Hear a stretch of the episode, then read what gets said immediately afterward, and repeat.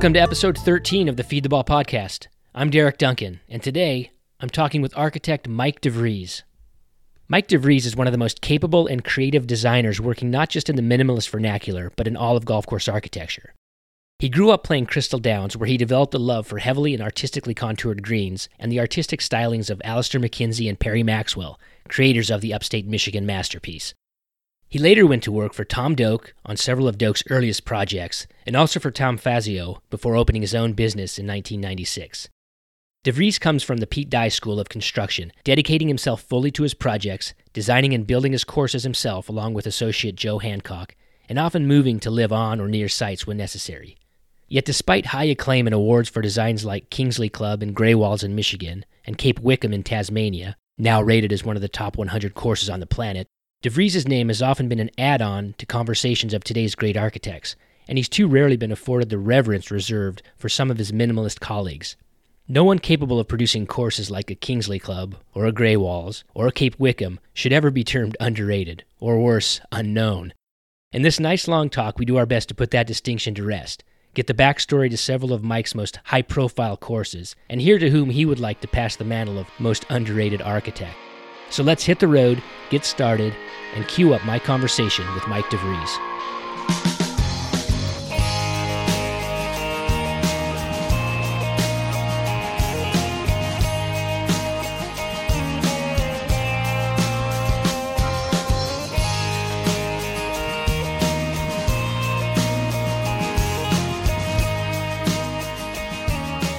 So I was just reading in a book called Golf Architecture: A Worldwide Perspective. That's those uh, compendiums that Paul Daly compiled, and you Yep. wrote an essay for them about greens, and you were comparing why kind of wild, exuberant greens versus you know greens that could be too radical or gimmicky. You write, and you talk about how to contour a, a large green in a very interesting way. You know, thinking about large and, and robustly contoured greens, what do you think of Mike Strantz? Well, I never had a chance to meet him, uh, and I've I'm not super familiar with all his work.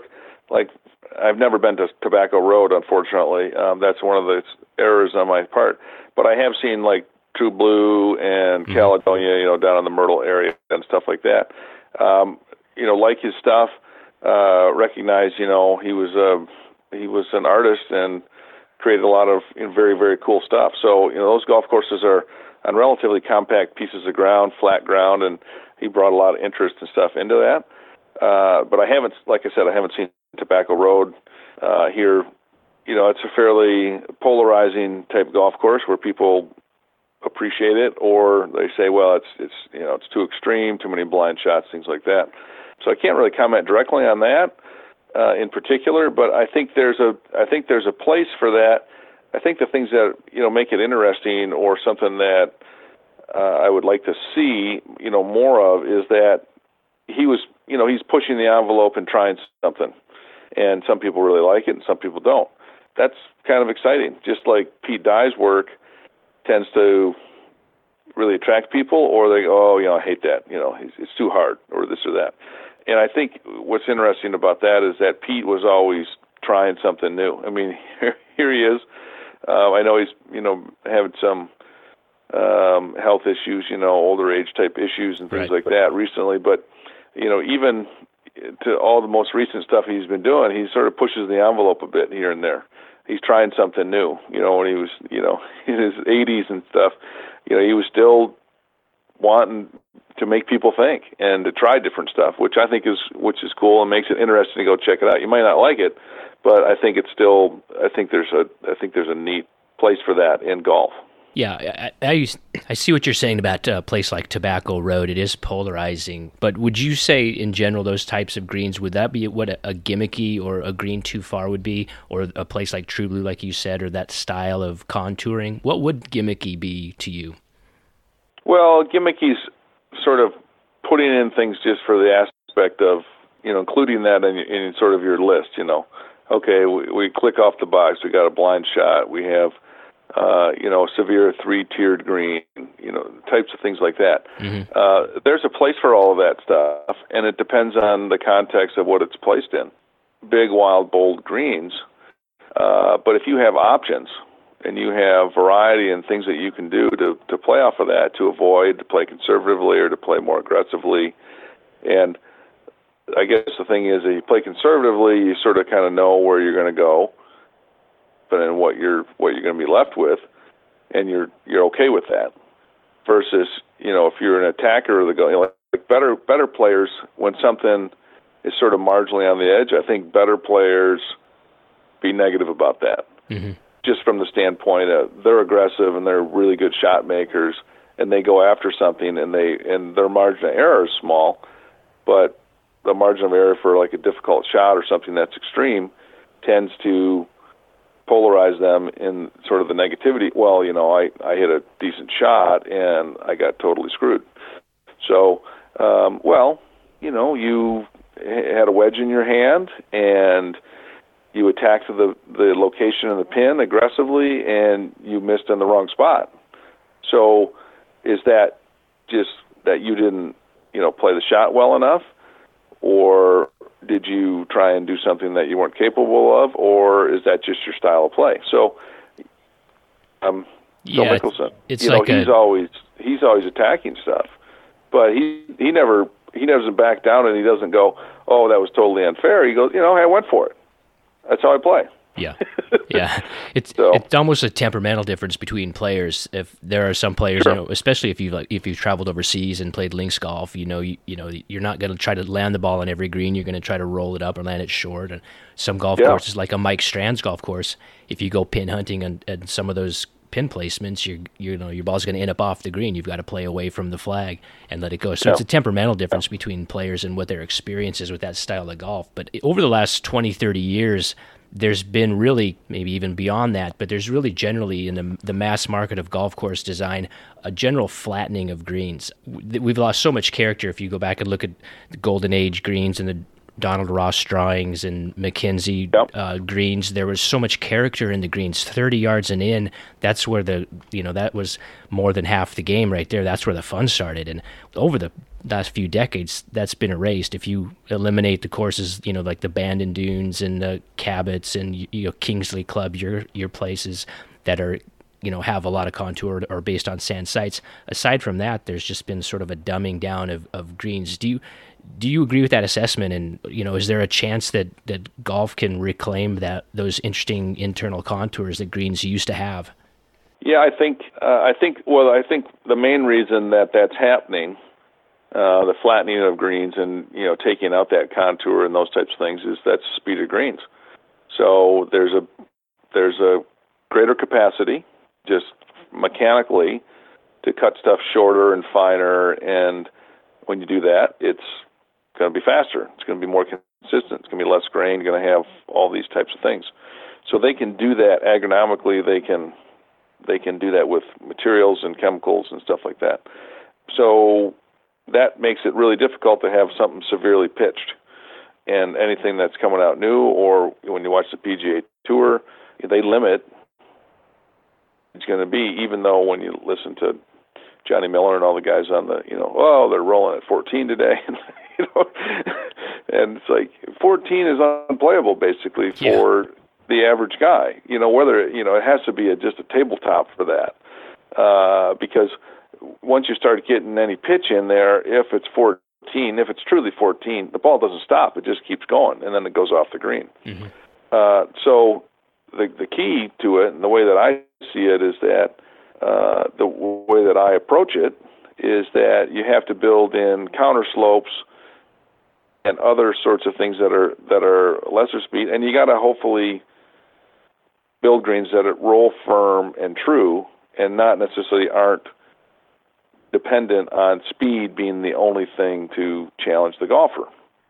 So you can, if you have a green that rolls at nine or ten, uh, which would have been you know fast in certain days, but um, if you have that, but you have some pitch to the green, where if you get above the hole, you could still putt the ball, but it's going to be really difficult and it's going to be quick.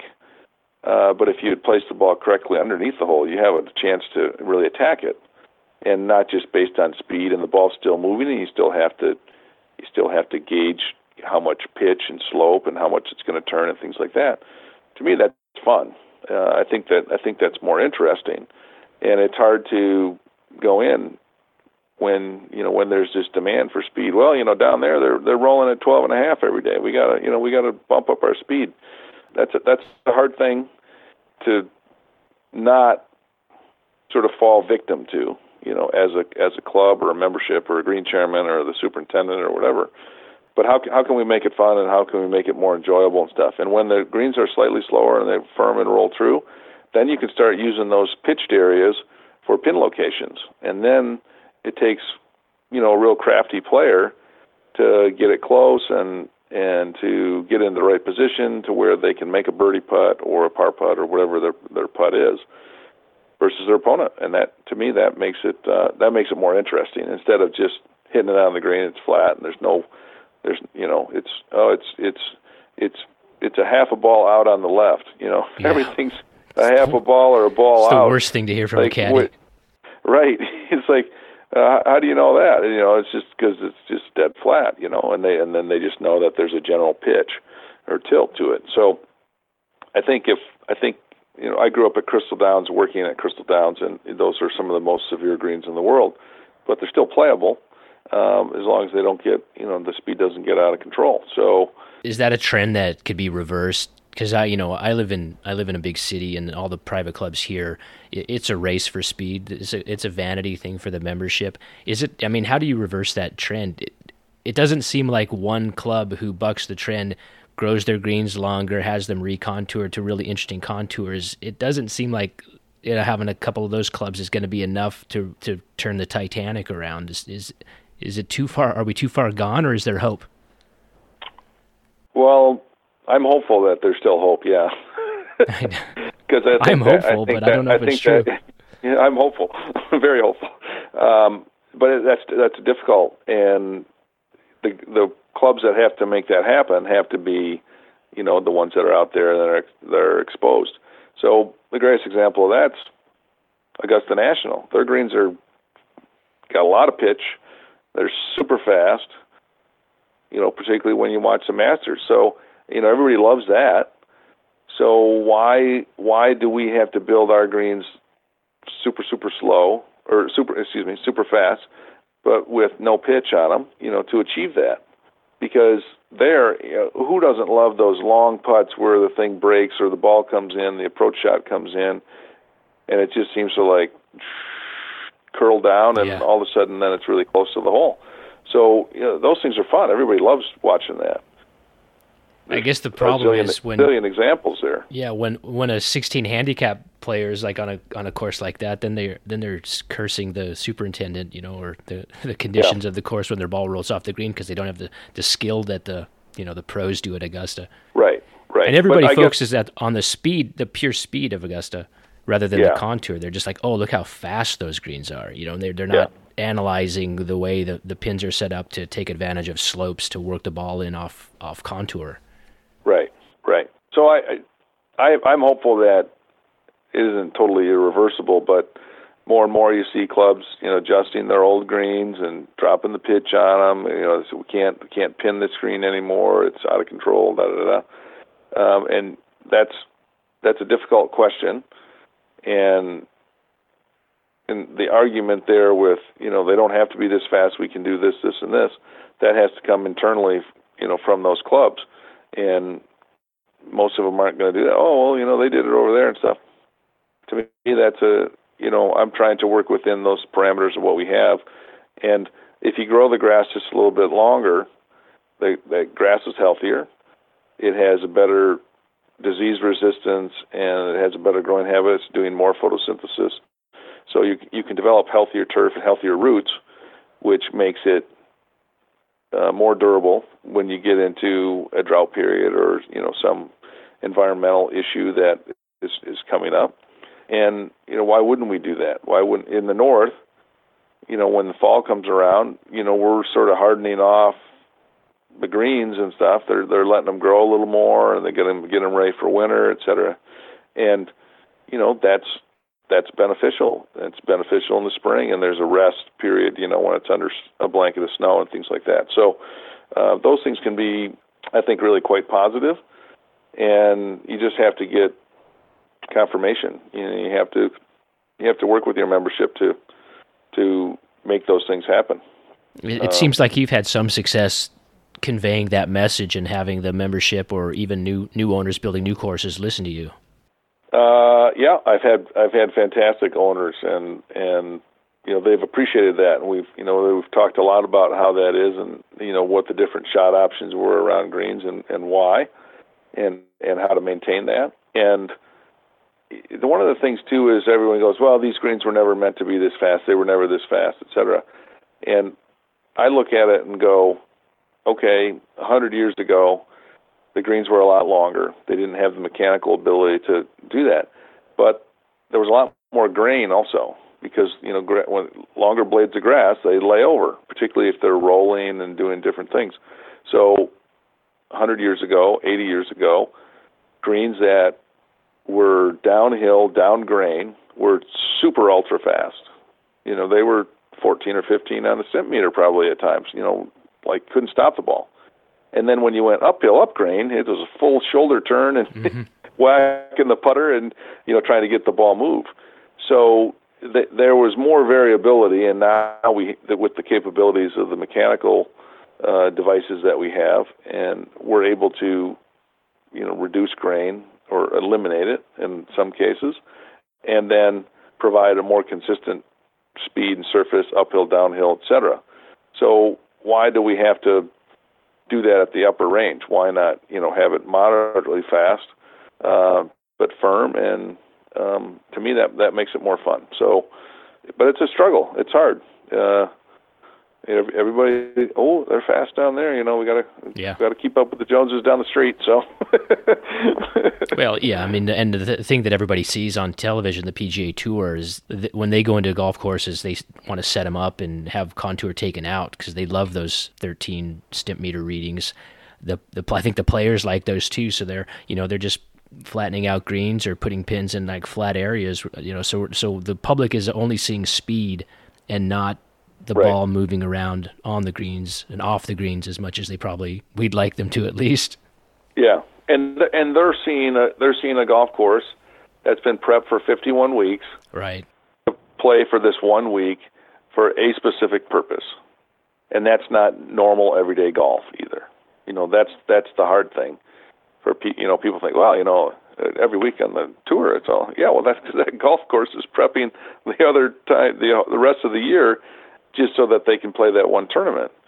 So there's a big difference there, and there's a big difference, say, at at your local club when you know when you prep for the club championship. You know they're gonna they're gonna double mow the greens. They're gonna do a little bit more. They're gonna you know they're gonna maybe try and juice it for you know two or three days, but they're not doing that seven days a week all year long. It just isn't. It's not. It's not capable. There's certain limitations to to Mother Nature. Right. Otherwise, you start losing grass, and that's what you see. You know these, you know, to be somewhat critical, you see, you know, you see big clubs losing, you know, well-maintained clubs. You see them lose a lot of grass. It's because the demand to keep that those greens really, really fast. I think that's a I think that's a part of that factor is it's just a little bit too much stress, and all of a sudden the plant can't handle it. You know, no matter what we do to try and keep it growing and do certain things to it. And so, you know, we have to we have to kind of take measure of that. You know, what what are we doing that you know long term um, is this going to lead to one big catastrophe? Yeah, I, so, and just I don't know if I, I, meant to drag this out this this topic out this long, but sure. if as an as a designer, it also takes one of the, the biggest tools out of your hands. If if you were to be hired in that context, or you knew you had to be a slave to high green speeds, you're gonna have you know there's only so much you can do around the greens and with the putting surface. Where traditionally that's where you can really show off. That's where you can show creativity and artistry is on the putting surfaces in those areas right off the green. And you know high green speeds, you just took had the paintbrush taken out of your hands. Yep. It limits it limits the colors of the palette. Yeah, absolutely, well, absolutely. To swing this uh, to swing it this toward a, a, much more interesting style of golf and a golf course. I don't want to go too far into this without getting into Cape Wickham. And just for those who aren't familiar, Cape Wickham is located on located on King Island in Tasmania. It's actually an island between Tasmania and Southeast Australia. And uh, Cape Wickham is right there on the coast. It's a it's a fascinating piece of land. How did you get that job? What was the connection there?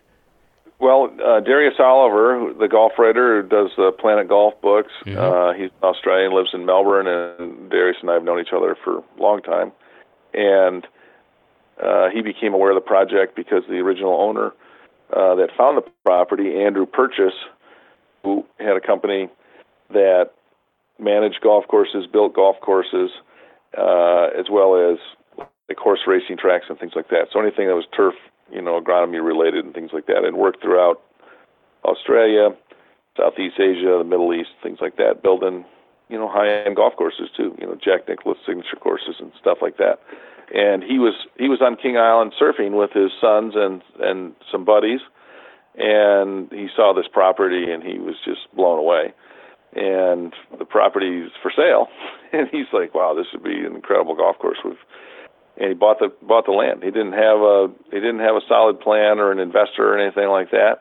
Um, but he thought this was just you know it was it was too interesting, and you know how could we do something here?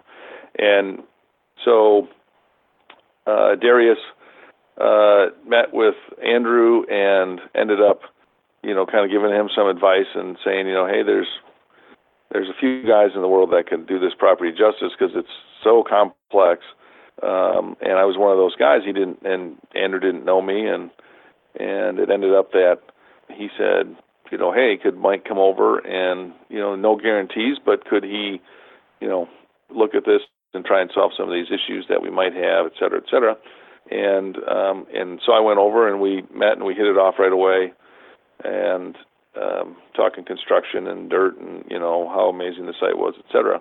But sort of figured out the routing there in that first two weeks that I went there. You know, we had a general idea of where it was going to go, and um, and so that's kind of how the process started. So that goes way back to uh, let's see, that's like 2012, somewhere in there. And we had um, some of the property is on what's called Crown Land, which is the right along the coast that the government owns, and that land is available to farmers and things and but um for the purposes of what we wanted to do you know we were thinking about how the golf golf holes need to fit on the coastline. And so there was a permitting process involved with that about utilizing and getting a long-term lease with the government to utilize that that space. And uh, so that took a, that took a process. That took some time to do that type of stuff.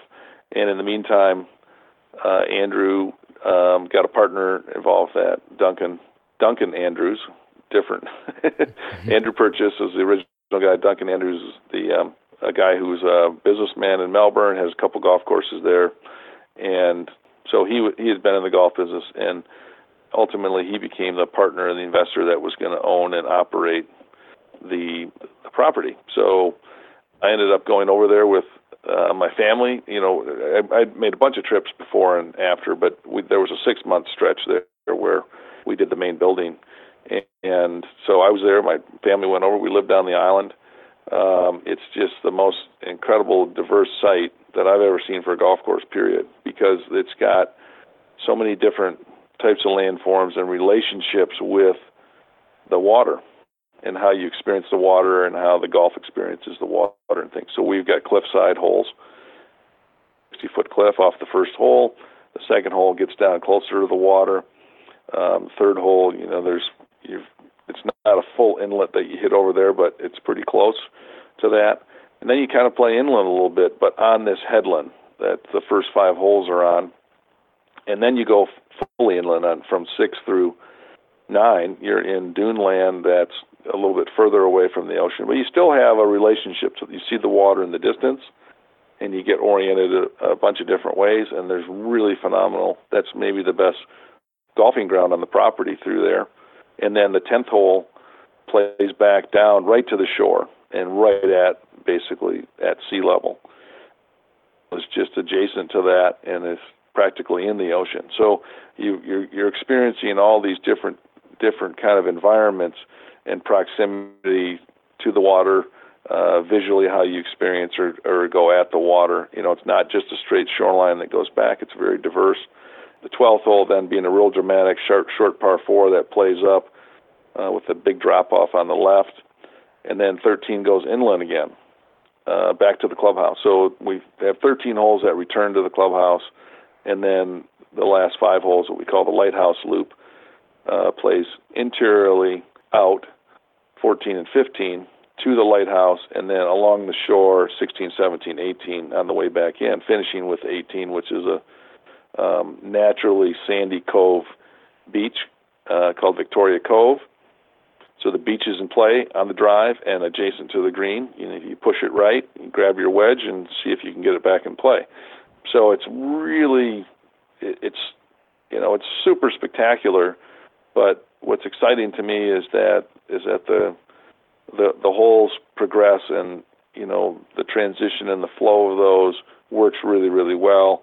And you experience a lot of different things and you have exposure to the water but ultimately it's the golf that shines and it gives you that variety and and things. And you know it's one of those places where you finish and you want to you want to turn around and you'll tee it up right away again which is that's kind of the ultimate that's yeah. the ultimate goal right absolutely yeah i want I'll, yeah. I'll talk more about the holds in just a second but going back to how you got the job did did they just say okay this is yours mike or, or do you know if they were talking seriously that to other architects who came out and walked the land and, and how did their decision process go as far as you know well when i went over and did that first two week stint and stuff you know it was you know they paid me for my time to be able to do that and we figured out you know, a bunch of the issues that we knew were going to be somewhat problematic.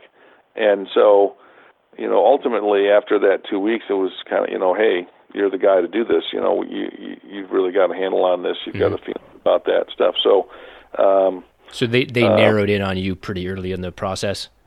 Yeah, there there had been another routing that that had been done by somebody else um, early on in the process that utilized some of the other, you know, the bigger dunes of the property uh, but that was um, there was a section uh, of property that I en- that we ended up utilizing, which is really sort of um, a big portion of that six through 10, 11, which is south of mm-hmm. what the original parcel was. So um, the original architect really didn't didn't look beyond that and look at you know maybe that solution and use some of these bigger sand dunes, which are really dramatic but uh, would end up making for something that doesn't flow as well.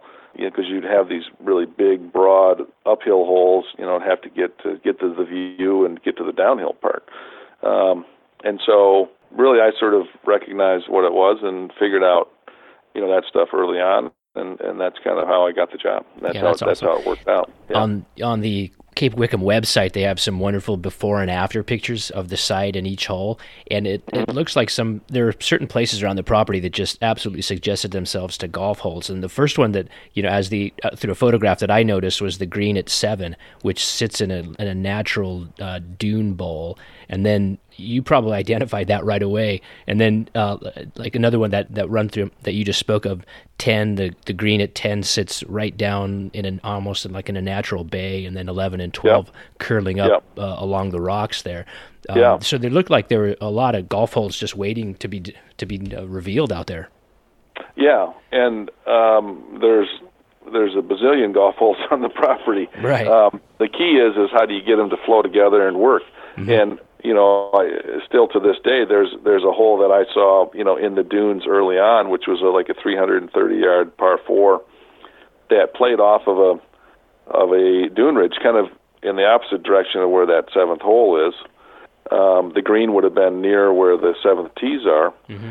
and um, it was a really really cool thing because it was sort of low profile, and there's this big broad ridge, which is um, would affect the drive. And if you, you know, if you carried it just right, you might you might be able to bounce it along the ridge and trickle it on the green. If you pulled it a little, you might you might be blind and you know you have a shot, but you're not gonna. You might see the top of the flagstick, but you might not see the surface of the green. And if you push it a little bit, you might be in a hollow with a better angle. So, so it was a really, it was a fantastic little short par four, and you know, unfortunately, it just didn't jive with some of the other things, and and ultimately where the where the where the routing went. Um, you know, I I still sort of you know I, I'm pining a little bit to like, wow, that would have been a really cool hole. But that happens on most projects too. There's a lot of there's a at at Kingsley, the first really cool hole I saw um, didn't work with anything. It was kind of in the middle of the third hole, and playing backwards through the fourth hole, second hole, into where the sixth tee is. It was like 500 yard par five over some really cool undulating ground, and but it didn't it didn't tie together with anything else. Mm-hmm. So, you know, those those great holes that you see, a lot of times you got to just say, well, you know, that's a great hole, but I'd rather have these five really good holes that work together and not one great hole and then some, you know, four other marginal ones. Um, the the overall composition is a lot more important than one hole. You know, and there's I, I can't even imagine wrap my head around how many how you would ever settle on a routing at, a property like like this. But uh, I heard um, I'm pretty sure I heard Tom Doak say once about when at Pacific Dunes, you know, he had so many great holes and options there, but he he's I think he said he he has said that he used par fives as, as transitions really to get from one interesting spot to another. And not to suggest the par fives at, at, Pacific Dunes are lesser holes. They're not. They're fantastic. But it's an interesting concept to use those. And I was wondering if you if you kind of use par fives that same way here and just looking at it you know, nine and and uh, thirteen and then fifteen really do a great job of getting from one area across the property to another area where you can really kind of blast off and get into some some really cool feature holes. You know, what is your what is your thoughts about using a, holes to transition into another part of the property? Um, well, not just par fives. Any hole can be done that way, and I think I think what Tom's comment was was that you know there was a broad you know flatter section of Pacific Dunes, you know, in the center of the property from sort of this dramatic stuff at the beginning and um, you know on the first hole and the second hole and stuff, and then you had sort of a broad, broader plateau until you got to the dramatic coastline. Mm-hmm.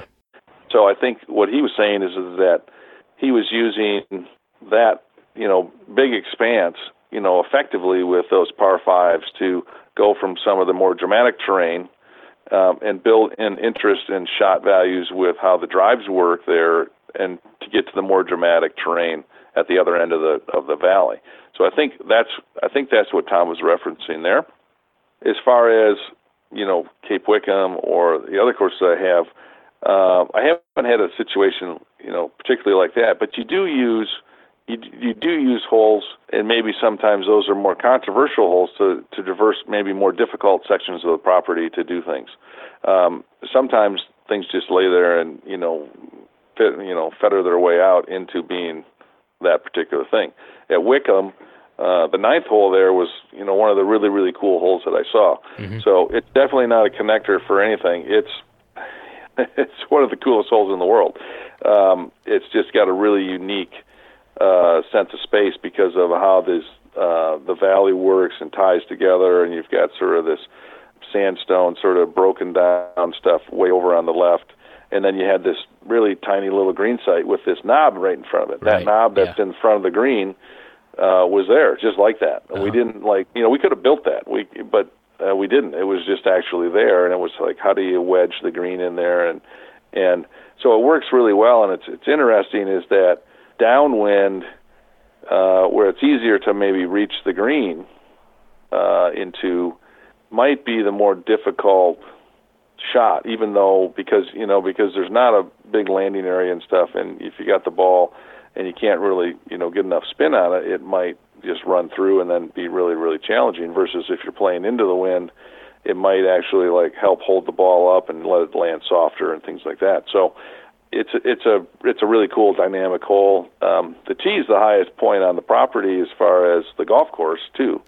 Uh, so even though you're well removed from the ocean, you know you have these long distance views of the ocean. You see the tip of the lighthouse, you know, um, over over to the right and things like that. Even though it's behind a massive dune that's between you and and the clubhouse and the and and the lighthouse and things like that. Right. So so in cases, I think um, you do use that, and that that transition could be, you know, it could be a it could be a five, a four, or a three in, in any sort of variety of things. And sometimes you have to use that to kind of transition and find a way to get from one portion of a property or another.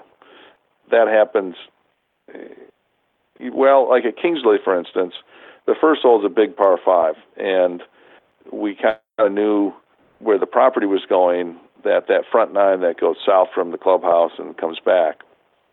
We sort of knew there was some direction there, and we knew the clubhouse needed to be in that kind of northwest corner. That was the most accessible area uh, to the road, and we didn't feel like we wanted to have a big road leading into the development. You know, it's very low key there, so uh, it wasn't like we had to get away from the road to be feel like we're isolated because we really are isolated. And the the first hole ended up being this big par five, just from the standpoint that the the second landing area was a big flat um, mining sort of center where uh, mining from a, a gas extraction. There were a bunch of gas lines that met there. It was a transition station, and then they went to a, another gas line um, in a in a future in a in a former life. Um, we had to reconstruct all of that, and then the big plateau that you drive onto or drive over um, or to the left of, that was all manufactured in the process of knocking sand down to rebuild the second landing area. And so that hole sort of evolved from the standpoint of trying to get us to what I call the South 40, which is holes 2 through 6 and 7T, which is that big plateau that surrounds a deep sinkhole right. in the back there. And that's where that really cool hole, the par 5, um, that I saw, one of the first holes I saw on the property, but that didn't work with anything else. And mm-hmm. so taking that original par 5 out and then thinking of how two, three, four, five, six worked all around that that big sinkhole. Now we've got five really great holes, some of them super unique um, and just different. T, you know, looking at that expanse and that whole area, and then going down into a, in a completely different environment, and and that was going to be it was going to be hard to get to that south 40 plateau in any other way because we couldn't go uphill at seven because that was real extreme from a low to you know up up high. But driving down makes for the really dramatic drive on number seven, um, going the other way. So it was sort of a one way ticket. And how do you kind of work your way out of that? And that's what led to, I guess you could say these are these are the connecting par fives. So you got one going out to get all the way there. That could have been broken up into a couple of different holes if you wanted, but I think it worked better that way, and then seven leading out of it. So I guess I did do the connector holes, didn't I? you said it. I don't want to get in, I don't want to get uh, in trouble again. So as long as you, as long as it's coming from you. yeah, sure, sure. Well, you you finally get around. You know, yeah. you're correct. Yeah, you can use them as connector holes. well, just as you're talking about uh, golf course design and routing and every you know everything is really half of it is if, if not more is problem solving. You know, if you you're going to be faced with difficulties, you're not always going to get the the perfect site. Once you've solved the problems and unlocked the keys to the to the property, and you gonna and you've found a routing that works, how much effort and to what degree do you put into making golf holes specifically visually appealing? You know, I think there are some people who would say, no, we're just going to pay attention to the shot values and the shots and how the ball is going to react off the land, and it'll that will in itself will create the beauty. But do you approach your any particular holes with an uh, aesthetic purpose or an aesthetic goal? Uh, yeah, you do certainly. So it depends on the situation. So at Cape Wickham, it's so dramatic. You, you know, you don't have to do anything to make it dramatic. All you got to do is stand there, mm-hmm. because you know the first thing people see pictures and they, uh, but the first thing they do is when they stand there is their jaw drops and they go, oh, insert expletive. uh, you know, it's it's that amazing. It's just an incredible place and visually spectacular and beautiful. So did you, did you work case, to work the lighthouse into the into the aiming points or into the backdrop specifically? Uh, yeah, you do in, in some cases there. So the drive on four is sort of blind, semi-blind, and that lighthouse serves as a marker point uh, for that. Gives you a gauge. You know, you can kind of work off of that, mm-hmm. uh, as well as the second shot on 14. But that um, it it serves as a beacon or as a as a locating mark too. So there's lots of ways that you can do stuff um, with that, whether it's a landmark, um, something like that, which is 48 meters tall. I mean, that's incredible. Yeah. Then, you know, on the so there you're trying to downplay maybe doing stuff dramatic. You're trying to make it functional because it's dramatic enough anyway as it is, and you want to make sure that the strategy is all real good and that you have shot options and all these types of things. Um, versus, you know, an inland course, you're trying to maybe jazz it up in certain cases. A theme. So at Kingsley, it was a forested area. It had been clear cut 15 years before we started the project, and there was a lot of scrub and overburden and things like that that was out there was a, it was a mess kind of you know? It wasn't a good healthy forest. And so the whole concept was okay we're going to develop an open you know fast running fescue surface. We got great soil here and bunkers are going to serve as you know the highlights and stuff so there's a lot of bunkering uh, much of it very functional and some of it um, you know more demonstrative and developing sort of a theme. So the sixth hole technically has, I think, 26 bunkers on it. Now that seems insane, but really it's sort of six bunkers, seven bunkers, and it's sort of two dunescapes. That's sort of a combination of lots of bunkers and sandy waste and things that tie it in, and that's that sort of forms the pinch point in the throat that you hit through on the approach there. So in that way, you know, you're using you're using bunkers in a, in a variety of ways. They're, they're serving as a hazard, they're serving as a theme throughout the golf course, they're serving as visual markers um, or ecosystem sort of management type things too. And then you go to, say, Greywalls up in the UP, which has all these granite walls, you know, 60 foot vertical walls and rock outcroppings and things like that. There's only 36 bunkers there, and half of those bunkers are on two different holes uh, because of the landforms that those were on. Mm-hmm. And and in that case, then rock serves as a you know as a drama or a feature and and stuff like that, as well as views to Lake Superior, which is pretty incredible too. So so there's different ways of of doing that or approaching and giving you know a highlight or a visual key to that the the main thing is is you can't just have it be all visual and eye candy and whatever. It's got to be good golf. Otherwise, people aren't going to play it continuously. They're going to go, "Oh, wow, that was beautiful," but yeah, I, yeah, it wasn't it wasn't the most Absolutely. fun experience. Yeah. Absolutely. Yeah. Well, that's that's yeah. the given, and that that's what separates great architecture from from lesser architecture. And you uh, you just mentioned you you'll use the site, you'll use the features that are indigenous to the property as much as possible. I imagine you also do you still actively, uh, or is it subconsciously, do you take at all do you take cues from from you know one of your heroes, Alister MacKenzie, or other old architects, or is that just kind of woven into your your already your your thought process and your intellectual analyzation strategies and bunkering placement? Is that just, or is it conscious on any level? Mostly, I mostly I think it's it's just innate. That studying the old guys and you know being involved uh, on projects, you know, whether it's a restoration project on their courses and things like that. Growing up at Crystal Downs, obviously MacKenzie's you know, a big factor for me in that in that regard. But I think, you know, subconsciously and innately, that stuff, you know, I've been in the business for a long, long time. So um, I think that breeds itself into the work.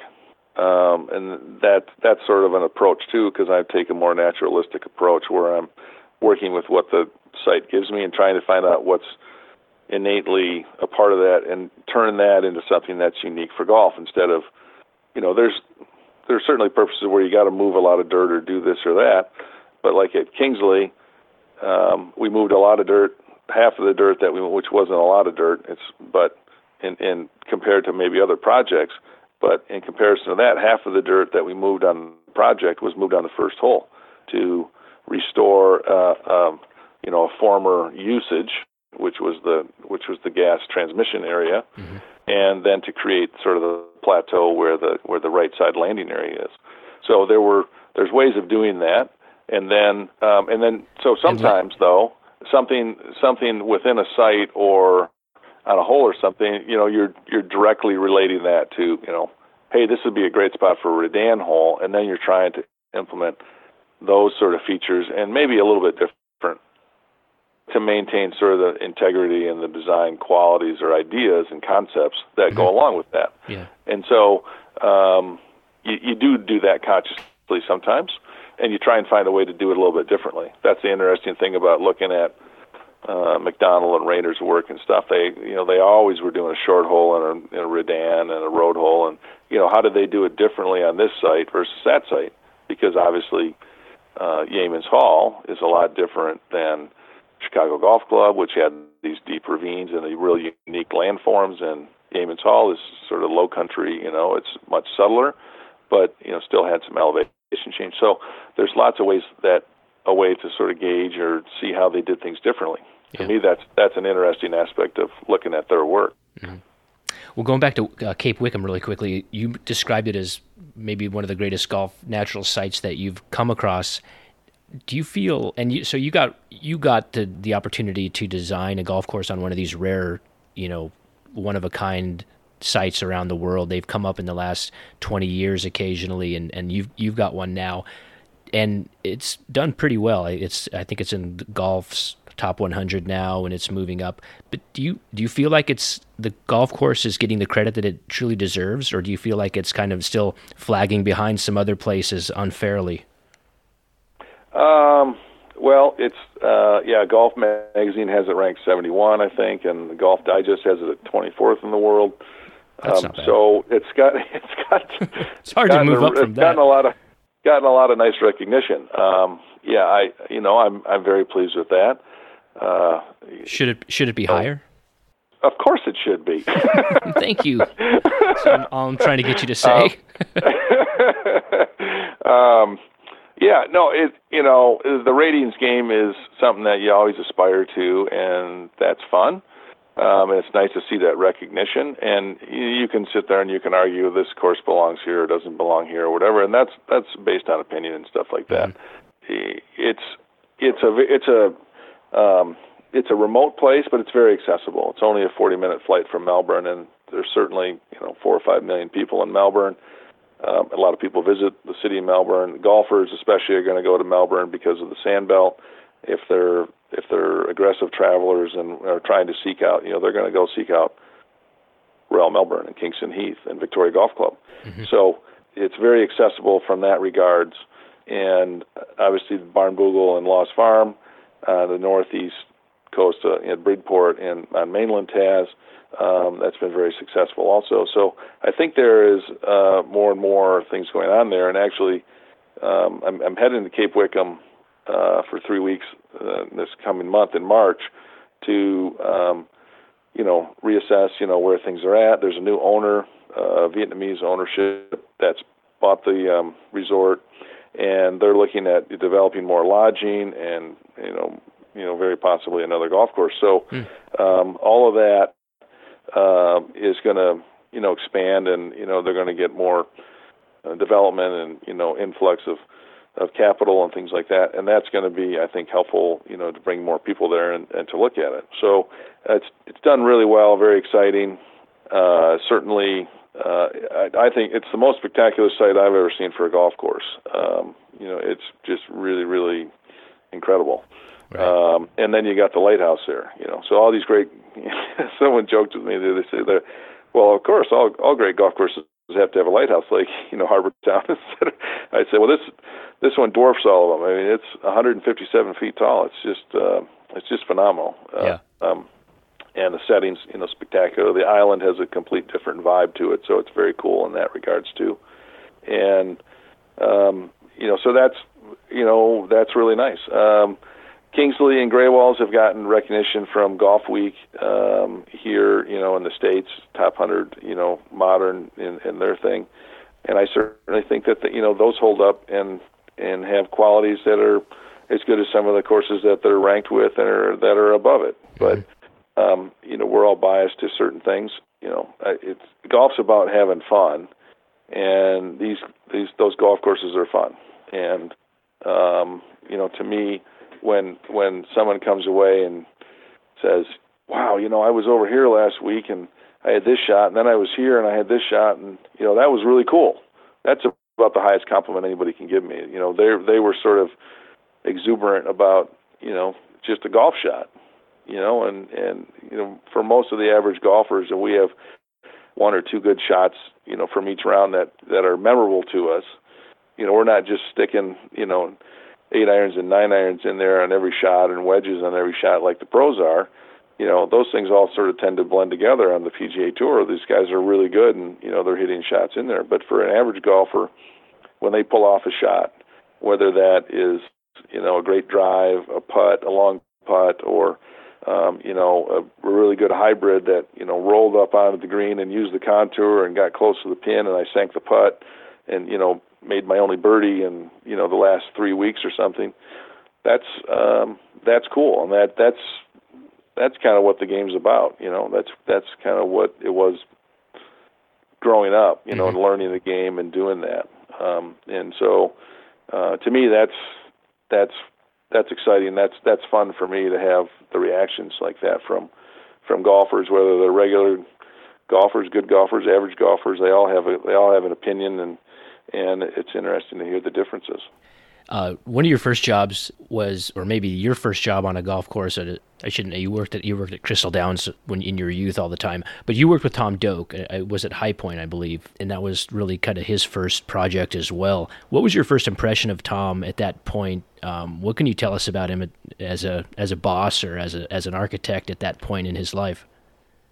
Yeah, so I, I met Tom when he when High Point was more than halfway done. It was, you know, they were growing it in actually at that point. Uh-huh.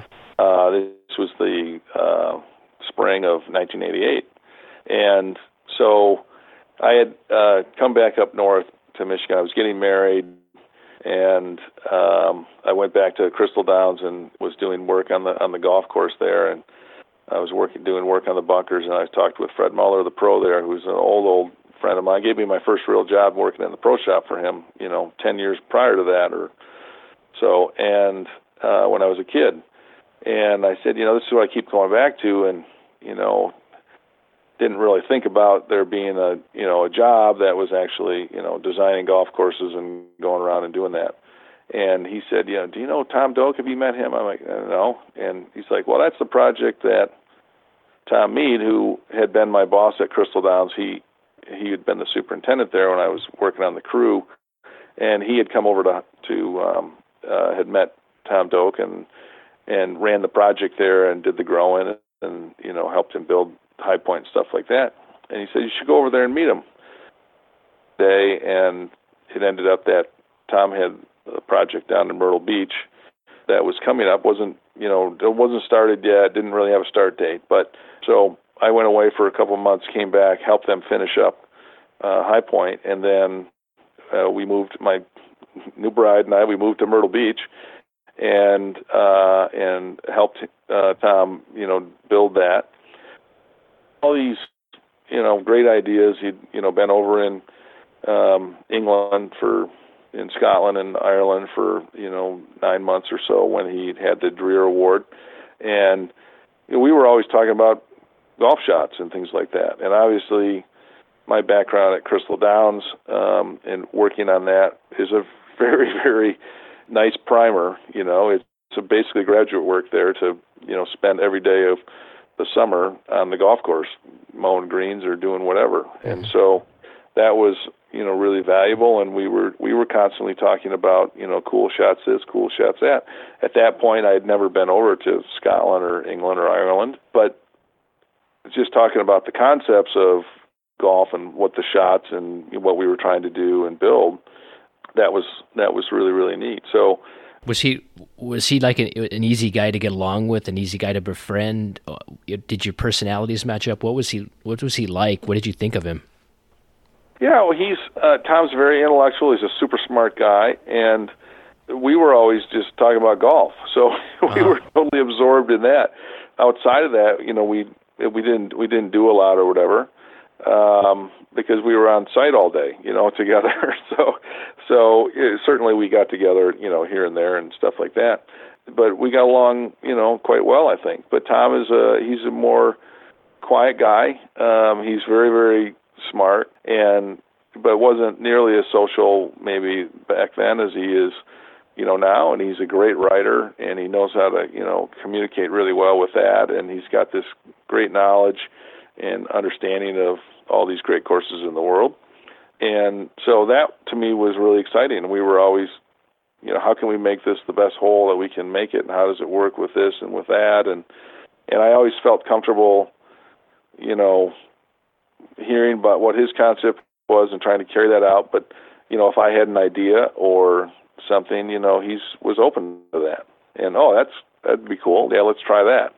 And if we tried it and we didn't like it, you know, we just blew it up and he did something else. Yeah. And um, you know, he's real he's real hands on, and and that's how that's how he learned from Pete Dye, and that's kind of how I learned from him too. Yeah, uh, you know, in in the you, the business is pretty small. Golf course architecture and designers, it's a small world, and you know, I think you, everybody crosses paths a lot. Is it ever strange that to think that there are situations where you might be competing against you know your old, I guess your boss, you know, for certain jobs?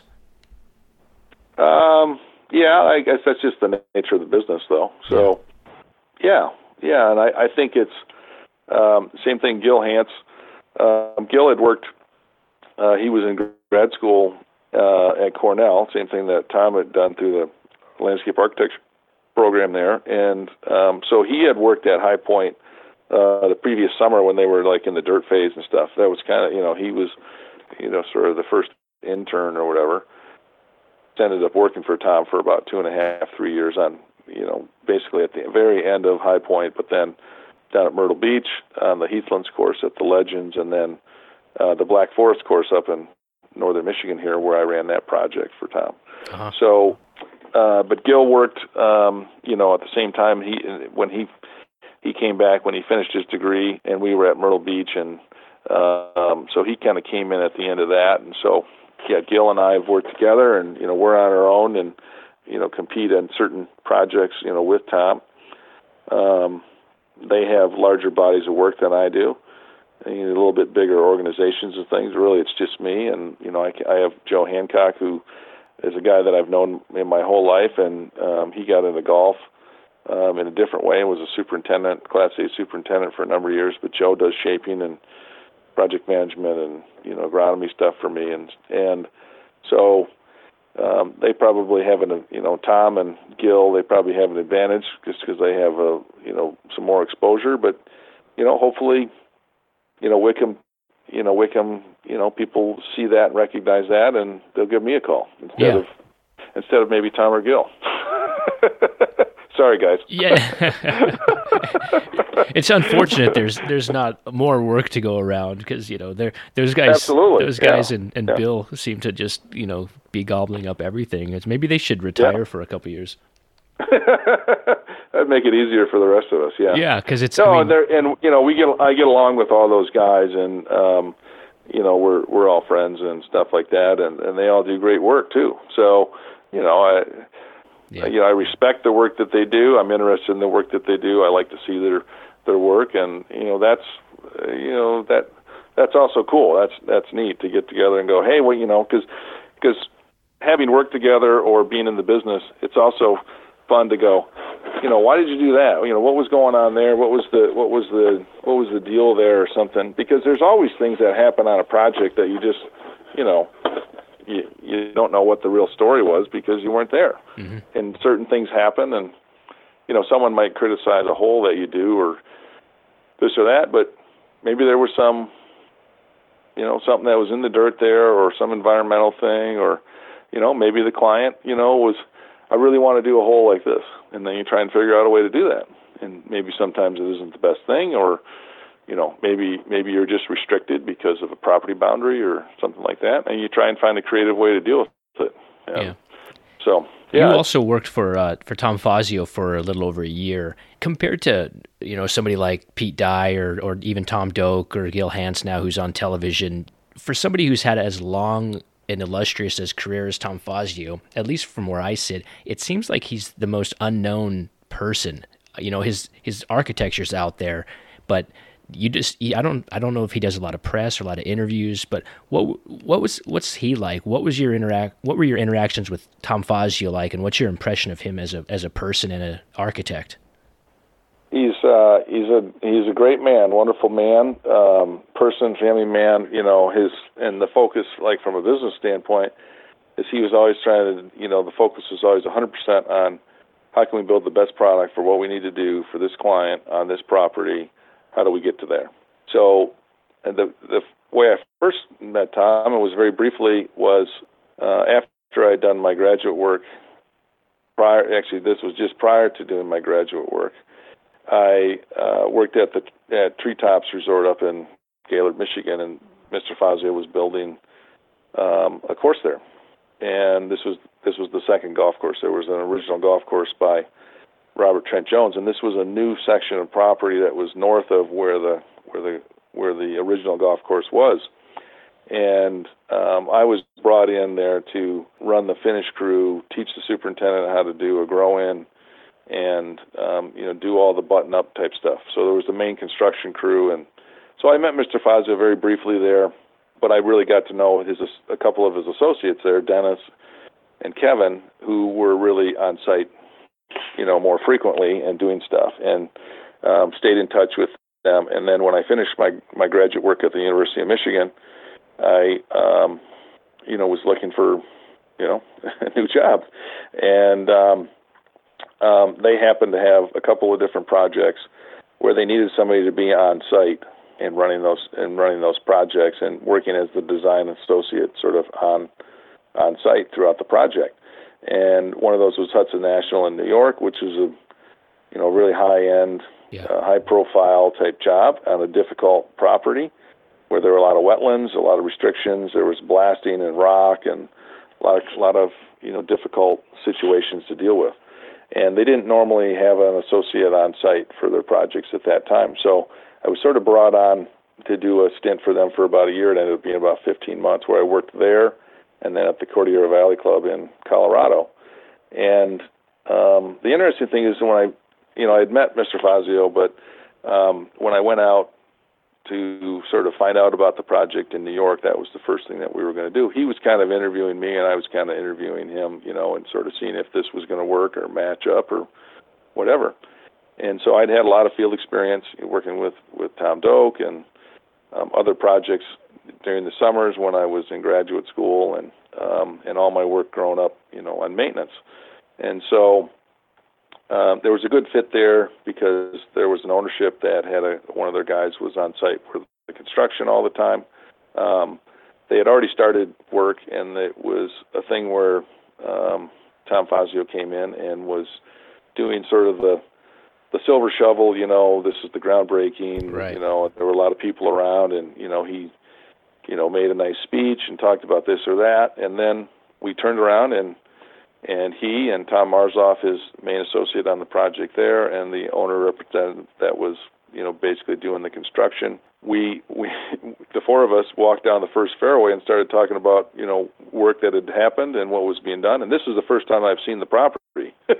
so, so it was. You would think that that would be kind of intimidating, but really he was very easy to talk to, and I felt comfortable, you know, asking questions or, you know what about this over here, you know, and, and trying to, first of all, because I'd never been on the property, so I was trying to understand what was going on.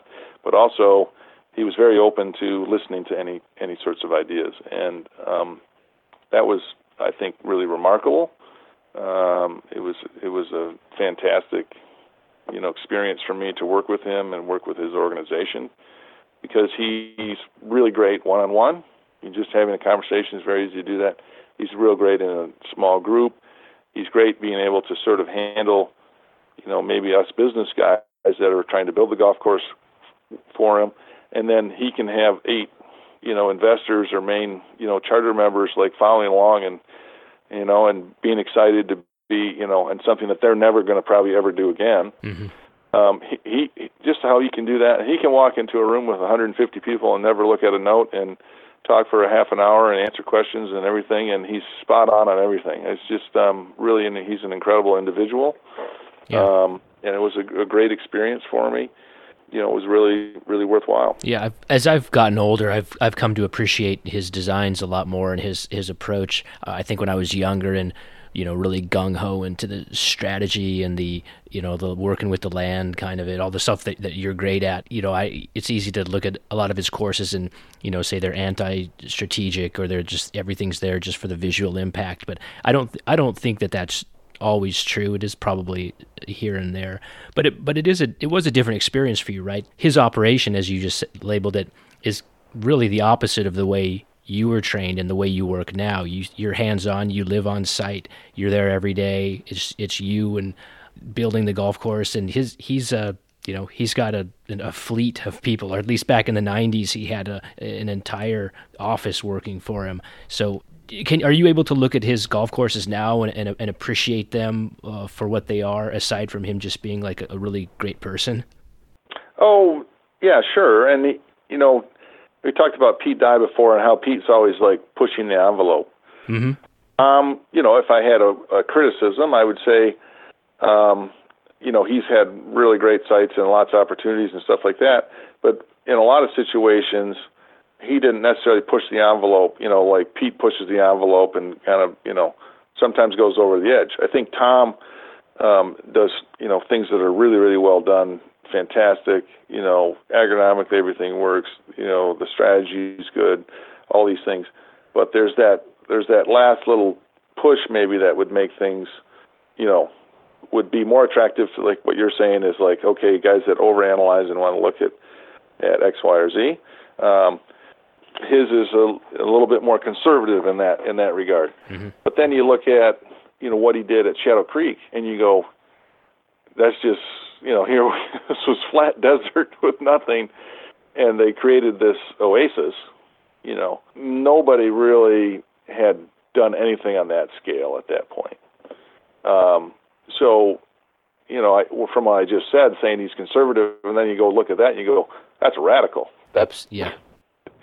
So that's pretty amazing, you know. So he's know, almost they, he's almost impossible to to define. I mean, the, his golf courses visually locationally, uh, from the shaping, they, they run the gamut. They're some some are you know almost depressingly simple and, and under designed. It's it feels like some others I've I've seen golf like Worldwoods in, in Florida is, I mean that's a plus. I mean it's just yeah. it's so exciting yeah. and it's a yeah. it's a really interesting site.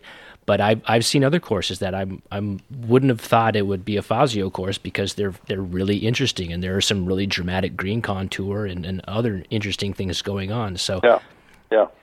I guess maybe what you could say ultimately is that you know he if there's a criticism, would you agree? I'll ask you this: it, is sometimes he a little too beholden to his client's wishes instead of guiding the client, trying you know making sure he delivers what the client is asking for, and sometimes that that wish is not uh, something dramatic or as bold as we'd like it to be.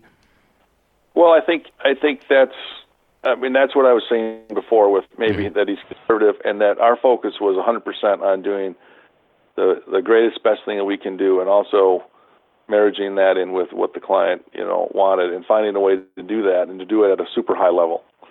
Um, so you know not you know okay if we spare no expense at say this, what does that give us, and you know how does that work, and how does that fit within the budget? Things you know we had budgets obviously. These things, how can we take this thing and transform that into something that's playable?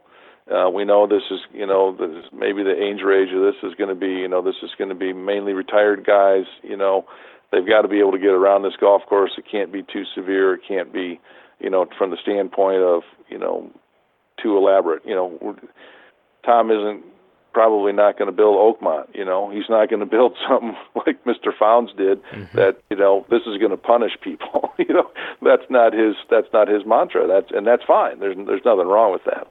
Yeah. Um, I think so. That's why I say you know he's sort of conservative, but then you look at you know he takes big, huge sort of concepts and you know and made them happen like Shadow Creek and I haven't been to Worldwoods. Um, you know, it's one of the places I you know need to get to.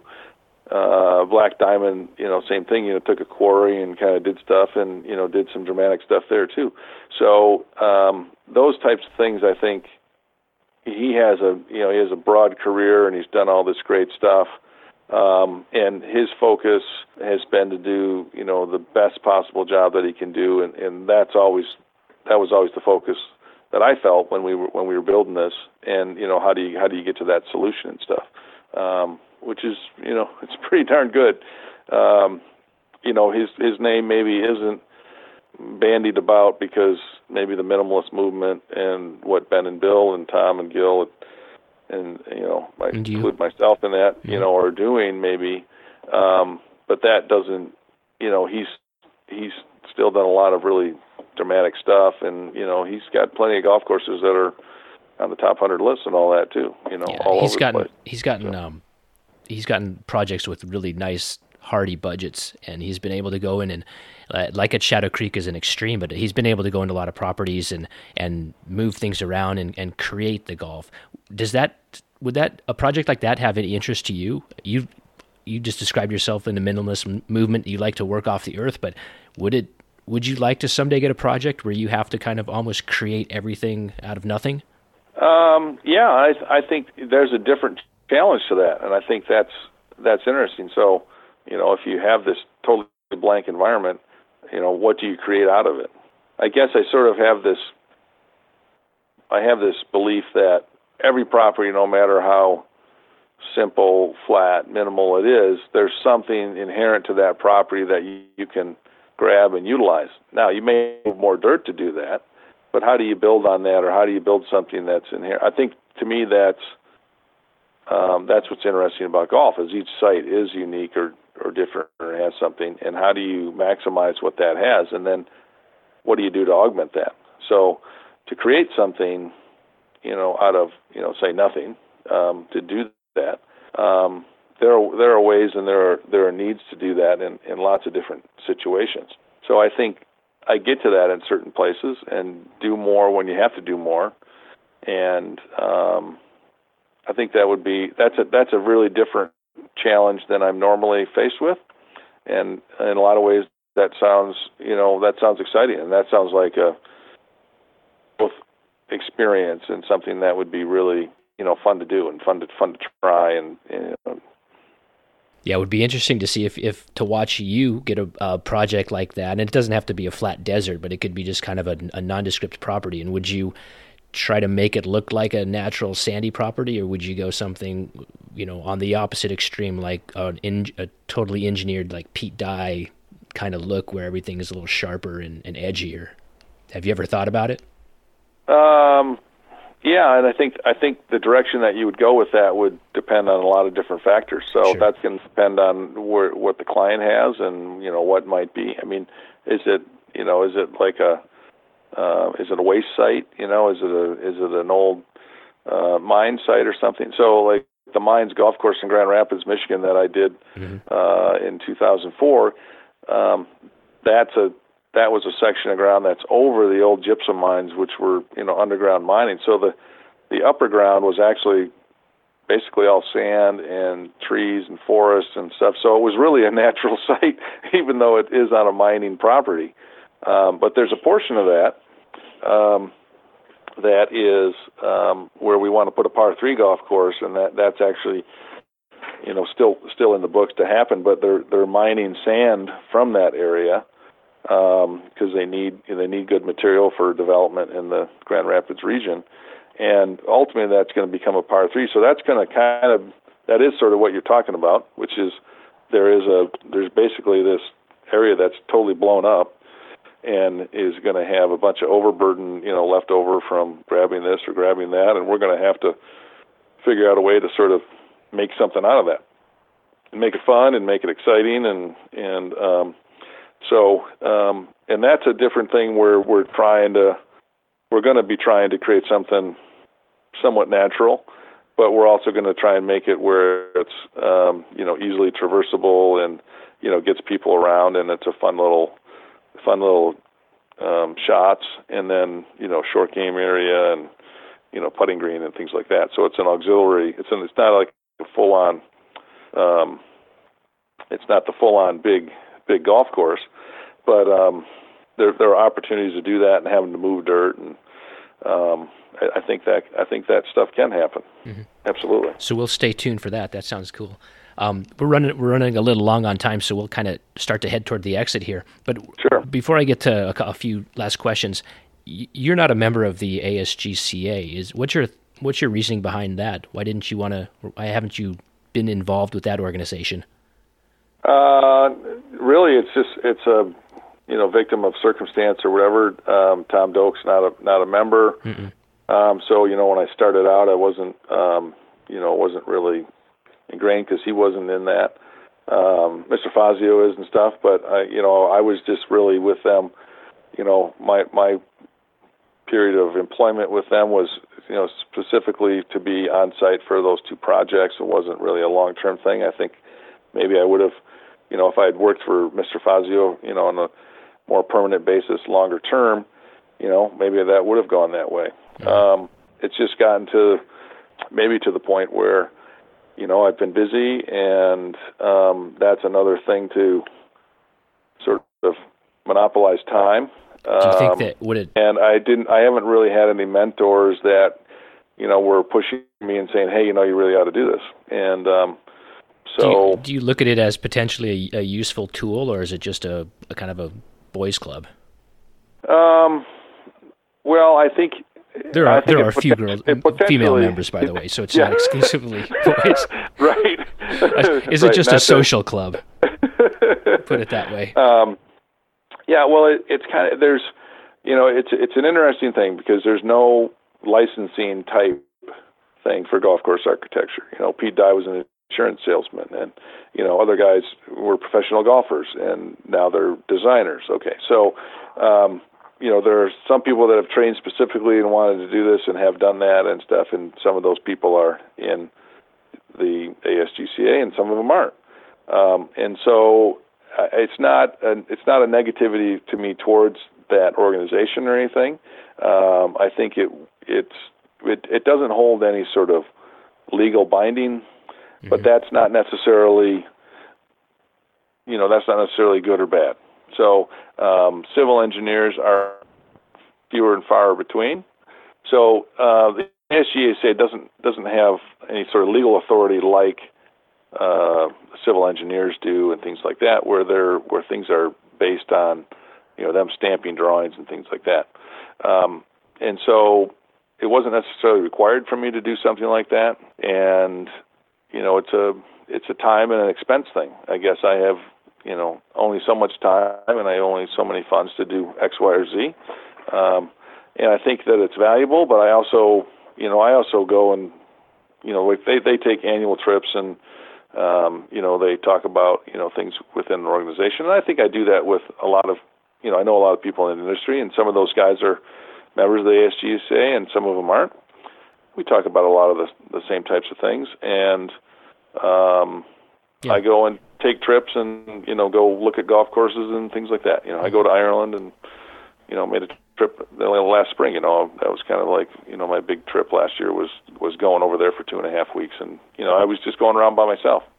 Met up with friends and things along the way, um, people that I knew over there and stuff like that. But you know, a lot of it was just going just to walk golf courses.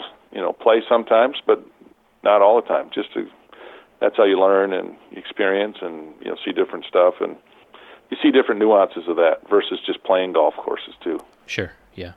I asked this question to everybody that I've I've had on the show so far. The question is this: what what is the best modern golf course that you have not been involved with building uh, that you've seen? Say something in the last twenty or thirty years. Um, good question. A lot of good stuff out there. There is. Um, is there something that just has a, a personal appeal to you? It, you know. Just... Yeah. Well, I well I think you know from that modern standpoint, I guess I'd have to say uh, Sand Hills. Mm-hmm. Because um, at that time, uh, when I saw it, uh, we were out in Colorado. I was working for Mr. Fazio on the Cordillera Valley Club, which was, you know, we had to build something on the side of a mountain, you know, next to the road. So there was some dirt work involved there, and there was some stuff that we had there that was you know really naturally appealing. Also in the mountains, it's beautiful. Um, and it was a seven-hour drive for me to go from there to Sand Hills, and I was fully, you know, geeked the whole drive there. You know, seven-hour drive is not necessarily an easy thing to just solo go and like, hey, I'm going to go look at this golf course. And um, I was literally going to drive there, spend the day there, and drive back. And um, I got there and I was just really enamored with the place and you know was like wow. It was meeting all the ex- expectations and I had a lot of high standards of what I was hoping to see.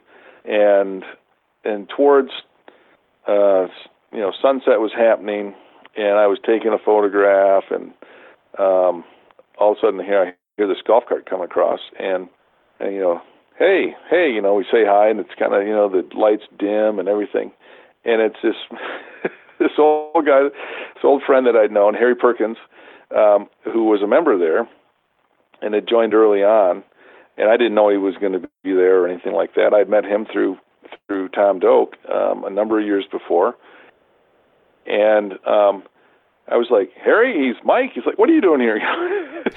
and uh, so you know, it was sort of this. It, it was this. It was this great thing, this great anticipation. The golf course meeting all these expectations, and then you know, running into my friend Harry, and um, and then you know, instead of driving right back, he's like, "Oh, you've got to stay the night, and you know, we've got to play in the morning, and and then you can go back." and so, sure enough, we did that, and um, uh, I had known, um, I'd met the the owner, Dick Youngscap um, uh, you know, a few years before that too. So I saw Dick and and all that, and Jim Urbina happened to be there that that night too. So it was this great sort of meeting of everything, and you know, having that anticipation, having the golf course meet those those those um, sort of expectations. You know, and I, and that's hard to do when you expect something. Yeah. You go to a great place, and you know it's great, and you know sometimes that doesn't take anything away from the golf course, or the greatness of the golf course, but sometimes it lets you down because you're just anticipating too much, right? That didn't that didn't have that impact for me. Our drive back was just as easy as the seven-hour drive going there. Yeah. so that's pretty good. That's a pretty high compliment. I, and I imagine at that point in time, seeing Sand Hills live had maybe even more of an impact than it would now now you know we're used to seeing the Bandons and the and the Barnbougles and uh, Cape Wickham and these amazing sandy dunesy sites. At that point in the I guess it was probably would have been you know early '90s, mid '90s. That didn't really exist outside of Ireland. Probably that was a very unique thing to see as a setting for golf. Well, it was it was a it was a groundbreaking deal, certainly, and and and developing that, you know, build it and they will come thing. In fact, Harry Harry had some T-shirts that had sort of the state of Nebraska on it with a flag, like where you know where Sand Hills was, way out there in the northwest corner, and he said, "Build it and they will come," you know, just like the just like the movie. And so, um, and he's like, "Here, you got to take a T-shirt." I still have the T-shirt; it's somewhere.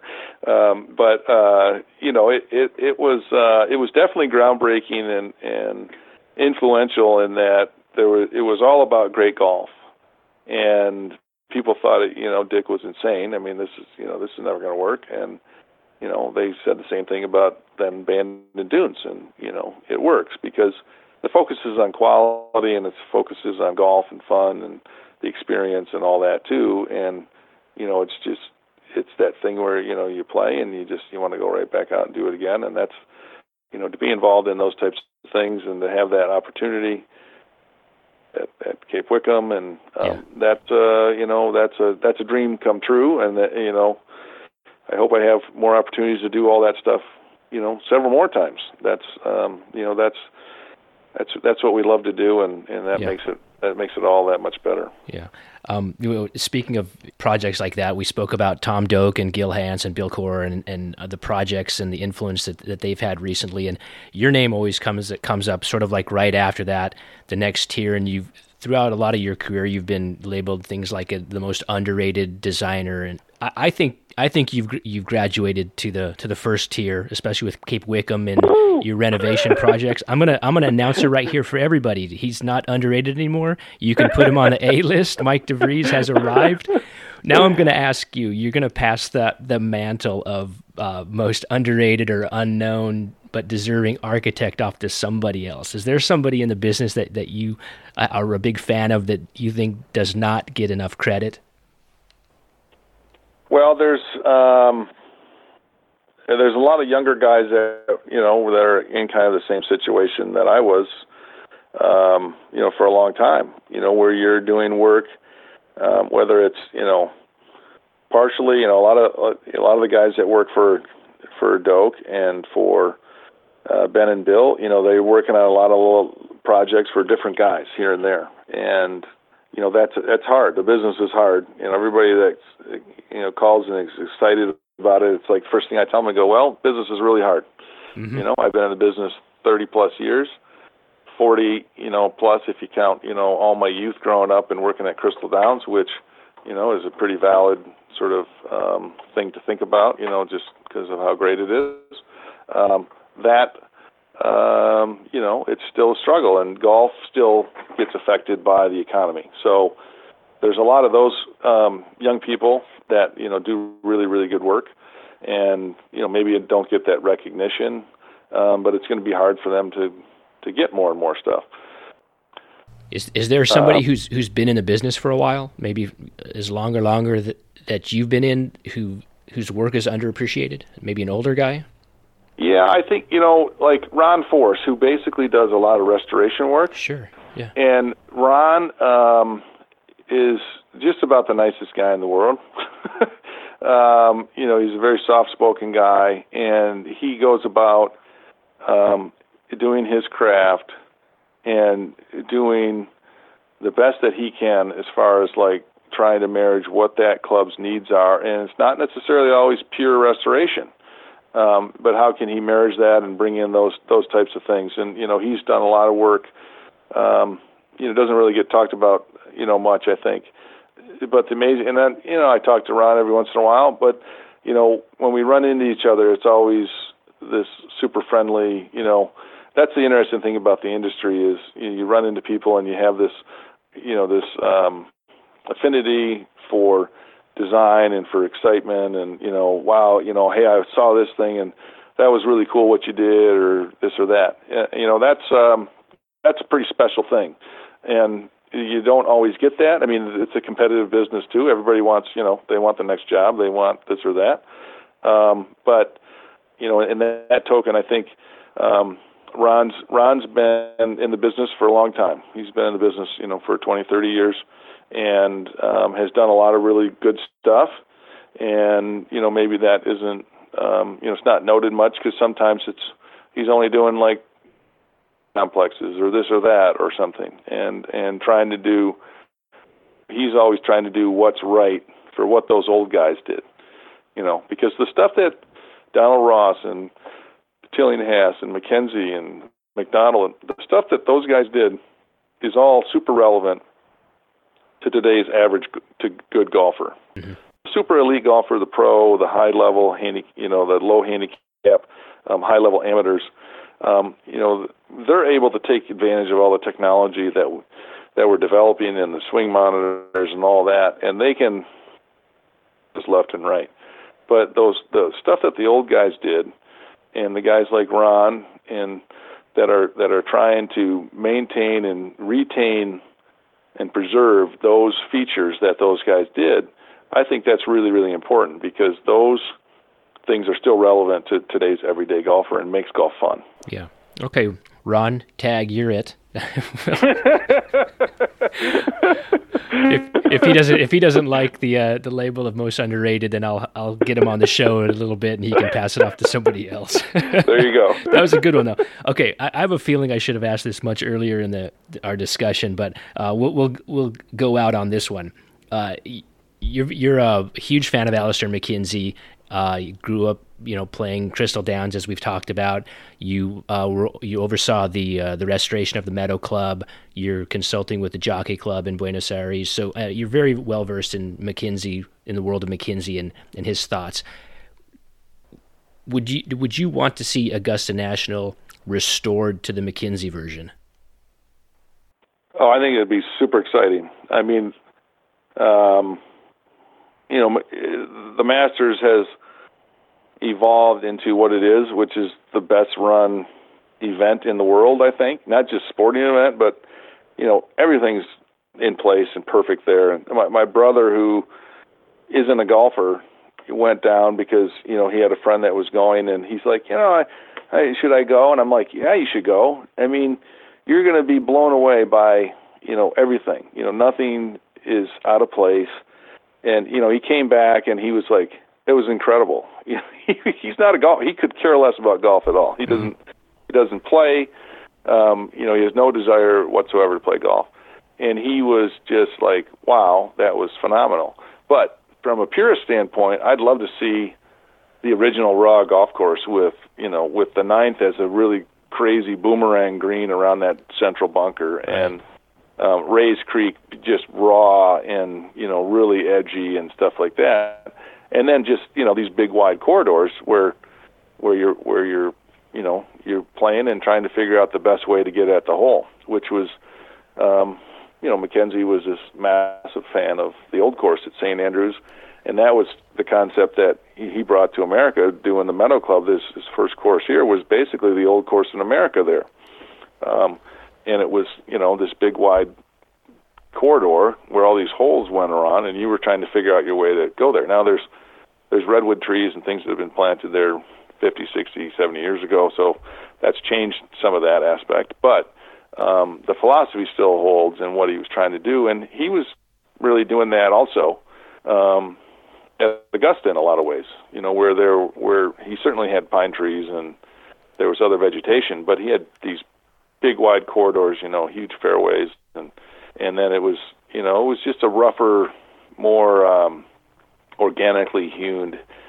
hewed golf course. That was something that was, you know, it had a sort of a rawness to it, and Augusta's cool. I mean, I love watching the Masters, and that brings back all these great memories. You know, sitting there when I was a kid watching it with my grandfather, and that was kind of the start of the golf season in the north for us. And um, but from a yeah, from a selfish perspective, I would love to see like the raw original MacKenzie Augusta National. That'd be that'd be just incredible.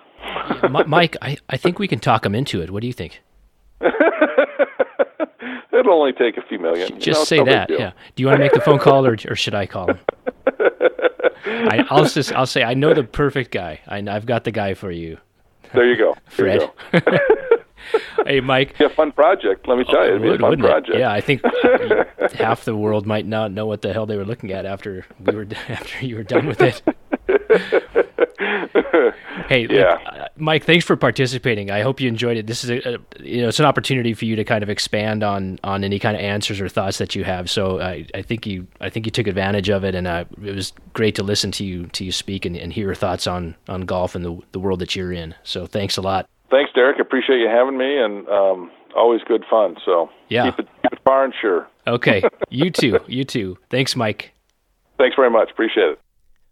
We spoke about Tom Doak in the middle of that interview, and Mike mentioned how smart Tom was, how he was an intellectual. Well, the same could easily describe Mike DeVries. He's a comprehensive and intelligent person and a great communicator as well. You know, it's an interesting topic, an interesting thing to think about if you were a developer or an entrepreneur, or if you won the Powerball and you had a world class property that you wanted to develop into a golf course. Who would you hire to design the course? Would you go with Tom Doak, Coore and Crenshaw, or Gil Hanse, knowing the immediate publicity and returns on investment that you'd get with their work? Would you go with a younger architect, thinking it might be best for the future of the game, somebody like uh, Keith Rhebb and Riley Johns, or Kye Goalby, or Kyle Franz? Or maybe you want to go with an established architect who's never had a chance to work on elite property, somebody like a Bobby Weed or Steve Smyers, who've both been on this show. In any evaluation, you'd have to give Mike DeVries a long, long look. We've seen what he can do when he has great property to work with or even marginal property to work with, and golf is more interesting and entertaining when forward thinking artists like him have opportunities. I also liked how he gave Ron Forse a little love there. Uh, Ron Forse m- may not want to be known as the most underrated architect, nobody wants to be underrated. You want to be rated accordingly. But uh, it was nice to hear him throw a little uh, recognition toward Ron. I think that might be a theme I continue on this show. I'll, I'll, ask each architect who they think is the most underrated person working in the in the design business right now, and they can kind of play hot potato and keep paying it forward to the next guy. Mike also mentioned a trip he took to Ireland to study the links courses there last year. I'll use that as a quick segue. I recently sat down with Rod Morri and Adrian Logue from the I Seek Golf podcast. They do a uh, monthly book club, and we sat down and together and talked about Tom Coyne's wonderful book, A Course Called Ireland. Tom Coyne in 2007 took off for Ireland with the intention of walking around the entire coast of Ireland. Yes, the entire almost 1,200 mile coast, playing every links golf course along the way, over 50 in all over the course of four months. It's a fantastic book. If you love golf, if you feel a spiritual connection to golf and links golf in particular, it's a book you must read. We had a great time discussing it. So go ahead and check that out. Give that a listen at podcast.iseekgolf.com. I'll also provide a link to that in the show notes today. Thank you to Mike DeVries for sharing time with us today. I appreciate it, Mike. You can check out past podcasts, information on upcoming shows, and golf course reviews and other writings on feedtheball.com. Check me out on Twitter and Instagram at feedtheball. You can download past shows as well on iTunes. Subscribe on iTunes or Stitcher or any other podcast platform that you use. I'd appreciate that. You can also check in and help me out on iTunes by giving me a rating or a review. As usual, I'd like to thank the Sundogs for the bumper music. I've got more shows lined up in the near future. I'd like to thank you for tuning in. And until next time, take care.